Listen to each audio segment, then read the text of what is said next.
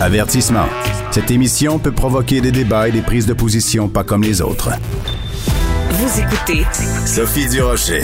Le 13 mars, ça fera exactement deux ans que le gouvernement euh, du Québec avait déclaré qu'on mettait le Québec sur pause à cause de la pandémie de COVID-19. Mais pour beaucoup de gens, euh, la façon dont on, se rappelle de cette pandémie, c'est ben ils ont encore la COVID, ils ont ce qu'on appelle la COVID longue, c'est absolument terrifiant.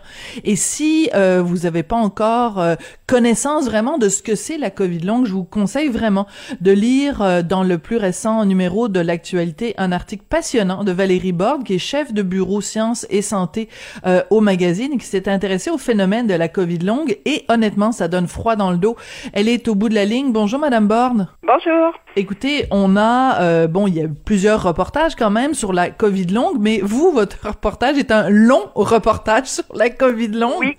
donc, vous avez beaucoup de témoignages. Euh, avant de vous lancer dans ce reportage-là, est-ce que vous mesuriez à quel point c'était débilitant, à quel point c'était handicapant la COVID longue? Non, Honnêtement, euh, vous disiez ça fait froid dans le dos, ça m'a fait froid dans le dos. J'oserais même dire que ça m'a traumatisé, euh, tout parce que c'est vraiment des drames incroyables que vivent ces gens-là et que vivent même les, les, les, les, chercheurs et les médecins qui essayent de les aider, qui ont qui, qui se sont lancés dans la bataille là. Tout le monde en arrache tellement, c'est c'est c'est affolant et puis euh, et puis ben, parmi ces gens-là, il y a des gens qui vont rester handicapés à vie. Voilà, euh, c'est ça qui ressort aussi. Des gens en pleine forme, euh, voilà. Euh, en bonne santé, jeunes. ça peut arriver à n'importe qui dans, dans, nos âges. Là, c'est ça fait vraiment peur. Ça fait vraiment peur parce que moi, avant de lire votre texte, euh, j'étais vraiment sous l'impression que euh, bon, la Covid longue, c'est terrible. Les gens vont en avoir pour trois mois, six mois, peut-être un an après avoir contracté la Covid, où ils ont encore des symptômes. Ce qu'on découvre en lisant votre texte, c'est qu'il y a des gens qui vont qui ne s'en remettront jamais, qui vont avoir des séquelles pour le restant de leur jour. Ça, c'est absolument terrible. Et ce qu'on comprend surtout avec votre texte, c'est que euh, on, a l'impression que du côté du gouvernement, on a jusqu'ici minimisé la portée de la COVID longue. Est-ce que vous seriez d'accord avec euh, cette définition-là? Oui, mais, mais je dirais que c'est, la, la, COVID longue, c'est un problème extrêmement complexe, puis le gouvernement du Québec l'a minimisé, mais comme tous les gouvernements à travers le monde, parce que euh, on n'a pas su comment prendre ça. D'abord, ça a été très long. C'est une maladie tellement complexe qui peut se manifester de plein de manières différentes, euh, qui, qui est pas reconnue. C'est vraiment c'est une nouvelle maladie hein, euh, qui a qui a plus rien à voir avec la Covid. Et, donc, bah, les gouvernements sont restés un peu mal pris. Vous savez, c'est que depuis le mois d'octobre qu'il y a une définition d'octobre 2021 là, qui a une définition de la maladie. c'est une maladie aussi qui est extrêmement difficile à diagnostiquer parce que c'est un peu un diagnostic par défaut, c'est-à-dire que on commence à avoir un profil euh, typique des gens qui ont qui ont vraiment la Covid longue, mais les symptômes, il y a plein de symptômes là-dedans qui sont pas très spécifiques. Alors c'était vraiment très difficile de de, mhm. de, se mettre le nez là-dedans. Euh, je pense que par contre maintenant les choses sont extrêmement claires, puis il y a absolument urgence à, à aider tous ces gens-là à organiser les soins euh, parce qu'aujourd'hui les gens sont complètement laissés à eux-mêmes. Absolument. Donc, on l'a dit d'entrée de jeu, ça donne froid dans le dos. Vous, vous dites, c'est traumatisant. Donc, les gens que vous avez rencontrés qui témoignent dans votre article, euh, des gens qui étaient auparavant soit des sportifs ou simplement bien portants, euh, du moment où ils ont eu la COVID, euh, des mois plus tard, ils ont encore des séquelles. Un des trucs qui, est le, qui revient le plus souvent, c'est euh, bon une fatigue extrême, un syndrome de, de fatigue chronique. Vous dites, il y a de nombreuses personnes qui rapportent dormir plus de 18 heures par jour. La dernière fois que j'ai calculé, il y a 24 heures dans une journée. Si on dort 18 heures par jour, on a, on a plus de vie, en fait. Ben, tout à fait, tout à fait. Et euh, non seulement les, les, les, gens... En fait, cette fatigue-là, on parle de fatigue, mais, mais c'est vraiment pas le bon mot, parce que fatigue, pour tout le monde, ça veut dire ben, quand on a travaillé pendant trop longtemps, qu'on manque de vacances, quelque chose comme ça. Pour eux, c'est vraiment c'est un épuisement extrême, là, qui fait que ils s'effondrent littéralement de fatigue. Donc, non seulement ils ont besoin de dormir énormément, mais en plus, quand ils se réveillent, ils sont pas d'attaque.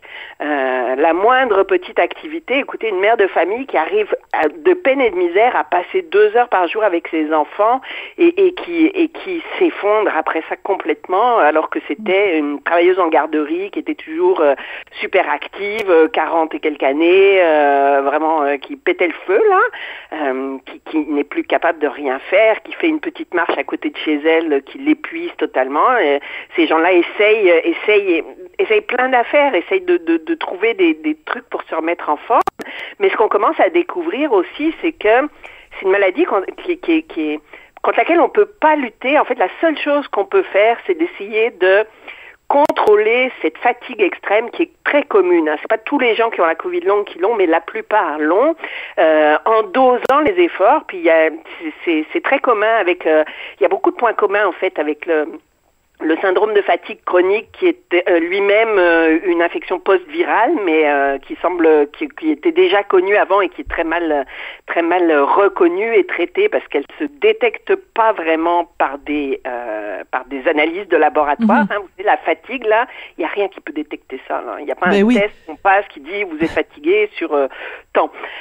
Donc ces gens-là sont, sont, sont, sont pris avec ça et, et quand ils quand quand on veut essayer de les traiter euh, il faut absolument qu'ils arrivent à doser leurs efforts avec ce qu'on appelle la théorie des cuillères. Donc chacun a un certain nombre de cuillères d'énergie par jour. Et le problème, c'est que s'ils dépassent leur quantité d'énergie, ils tombent dans ce qu'on appelle un malaise post-effort, qui est comme une espèce de rechute, mais vraiment violente. Là, les gens sont au lit, peuvent plus bouger, qui peut durer des semaines. Donc, il faut absolument, puis après ça, ils regagnent un petit peu, puis ils retombent au malaise suivant. Et donc, il faut apprendre à doser ses efforts. Ça se fait, il y a des gens qui y arrivent, mais c'est extrêmement difficile parce qu'il faut d'abord que vous ayez conscience de votre niveau d'effort, puis pour certaines personnes, ça peut vouloir dire faire sa journée de travail normale, mais mettons, il y a une réunion dans la journée, puis là, vous allez mettre deux mois à vous en remettre parce que vous n'aviez pas prévu l'énergie pour ça. Là. C'est fou. Euh, c'est incroyablement débilitant comme maladie. Euh, et ce qui est terrible et ce qui ressort vraiment très bien de, de votre article, qui est vraiment euh, vraiment bourré, bourré, bourré, bourré d'informations, euh, une phrase que j'ai retenue, ces gens-là doivent se battre à la fois pour essayer de guérir et pour faire reconnaître leur euh, leur situation. C'est quand même assez incroyable que euh, en plus de faire face à cette maladie qui est, qui est, qui est vraiment atroce, c'est que on, on, on, se fait dire bon mais c'est entre les deux oreilles euh, c'est pas c'est c'est la, difficulté de faire reconnaître. Si on a le cancer ben les gens on a juste à se battre contre le cancer mais là il faut se battre pour faire reconnaître qu'on est malade. C'est très difficile ça Ouais, c'est absolument atroce. Puis les gens se laissent, se, se, se sentent vraiment euh, rejetés, culpabilisés.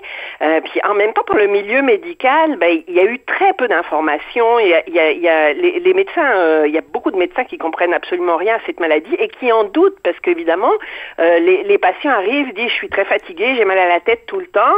on leur fait passer toutes sortes de tests, il y a rien qui ressort. Puis des fois, c'est vraiment à l'issue de tests acharnés parce que par exemple, il y a, il y a, il y a des symptômes symptômes neurologiques, mais il y a des gens aussi qui ont des symptômes cardiaques. Donc ils vont passer une échographie cardiaque, on voit rien, et c'est juste quand ils vont passer une IRM qu'on va détecter quelque chose qu'on va éventuellement traiter. Mais c'est vrai que les gens sont se sentent pas soutenus par le milieu médical. Euh, je pense que il commence à y avoir une sensibilisation, mais il y a un, un travail énorme à faire pour outiller les médecins qui eux-mêmes savent pas quoi faire avec ces mhm. patients-là. Ils, oui, parce savent que... pas où les orienter, ils comprennent pas ce qu'ils ont. Euh, et il y a, y, a, y, a, y a des gens qui sont passés par toutes sortes de spécialistes et puis et puis euh, jusqu'à ce qu'ils tombent enfin sur quelqu'un qui leur dit bon ben écoutez, je pense que c'est la Covid longue. Euh, voici euh, et, et, et le problème c'est que souvent on peut rien pour eux. Et, et ça, pour un médecin, c'est très dur parce qu'un cancer, comme vous disiez, on peut l'attaquer. Le médecin, il a des stratégies, il a des médicaments, tout est, tout est déjà codifié, il y a des guides de pratique et tout ça. La, la Covid longue, là, des médecins savent pas quoi faire. Mm. Et ce qui est terrifiant aussi, c'est que euh, bon, vous vous faites le portrait quand même de médecins euh, absolument fabuleux qui sont eux-mêmes très très très émus de ne pas pouvoir en faire plus pour pour leurs patients. C'est quand même la base pour un médecin. Vous nous parlez de ce médecin à Québec qui est euh, le seul à se vouer uniquement à la Covid longue, le docteur Pichet. En même temps, qui est à Sherbrooke, ouais. Mais c'est pour ça que votre article est important et d'autres articles dans d'autres médias euh, pour sensibiliser la population. Et euh, je, je, je, lisais ce texte-là, euh, Valérie, et je me disais, ben les gens qui sont contre le vaccin, euh, et qui disent bon, qui minimisent la, la COVID en disant bon, c'est juste une petite grippe. J'espère qu'ils vont lire votre texte parce que ils vont se rendre compte que euh, à quel point bon, c'est pas juste d'attraper la COVID, c'est les, les, conséquences à long terme, c'est absolument effroyable. Est-ce que vous pensez que ça, ça peut en effet sensibiliser des gens? Peut-être que des gens vont lire votre texte puis ils vont aller se faire vacciner après parce qu'ils veulent pas ben, l'avoir. Ben peut-être, euh, peut-être. C'est sûr qu'en plus, bon, on n'a pas encore de preuves parce que c'est très compliqué à étudier, euh, mais, mais les vaccins semblent quand même nettement diminuer le risque d'attraper la COVID longue et, en plus de, évidemment, diminuer le risque d'attraper la COVID tout court. Là. Euh, donc ça, c'est quand même euh, vraiment super important. Puis ce qu'il faut spécifier aussi, c'est que des fois on a l'impression que les gens se disent ah ben la Covid longue, c'est les gens qui ont été super malades au début, mais mais pas du tout. Le, parmi les gens qui ont eu euh, mhm. une, une, Covid ordinaire là, qui se qui a pas qui ont pas été à l'hôpital, qui euh, il y, en a ils ont à peine été malade là. Une dame qui marche maintenant en déambulateur, elle a, elle a eu, elle m'a dit, j'ai eu des rhumes bien pires que ça dans ma vie là. Donc elle a été très peu malade. Et même parmi ces gens qui ont eu des symptômes de Covid légers, euh, il y, a, y, a, y a des cas euh, très graves de Covid longue là. Donc, oui, c'est très émouvant. C'est un texte. en tout cas, euh, ça donne vraiment pas envie d'attraper la Covid, c'est certain. Là. Exactement. Donc, euh, même si on enlève le masque, moi, je pense que je vais continuer à le porter. Euh, Valérie, ça a été euh, euh, très intéressant de vous parler, puis très intéressant de lire votre texte. Vous avez vraiment parlé à plein de gens et des témoignages extrêmement émouvants de gens qui ont qui ont vécu avec la COVID longue et, et le, le, désespoir vraiment de ces gens-là. Merci beaucoup pour ce texte et pour cette entrevue, Valérie Borde. Vous êtes chef de ben, bureau ça Sciences, Sciences et Santé à l'actualité. Merci Valérie. Au revoir. Merci. Au revoir.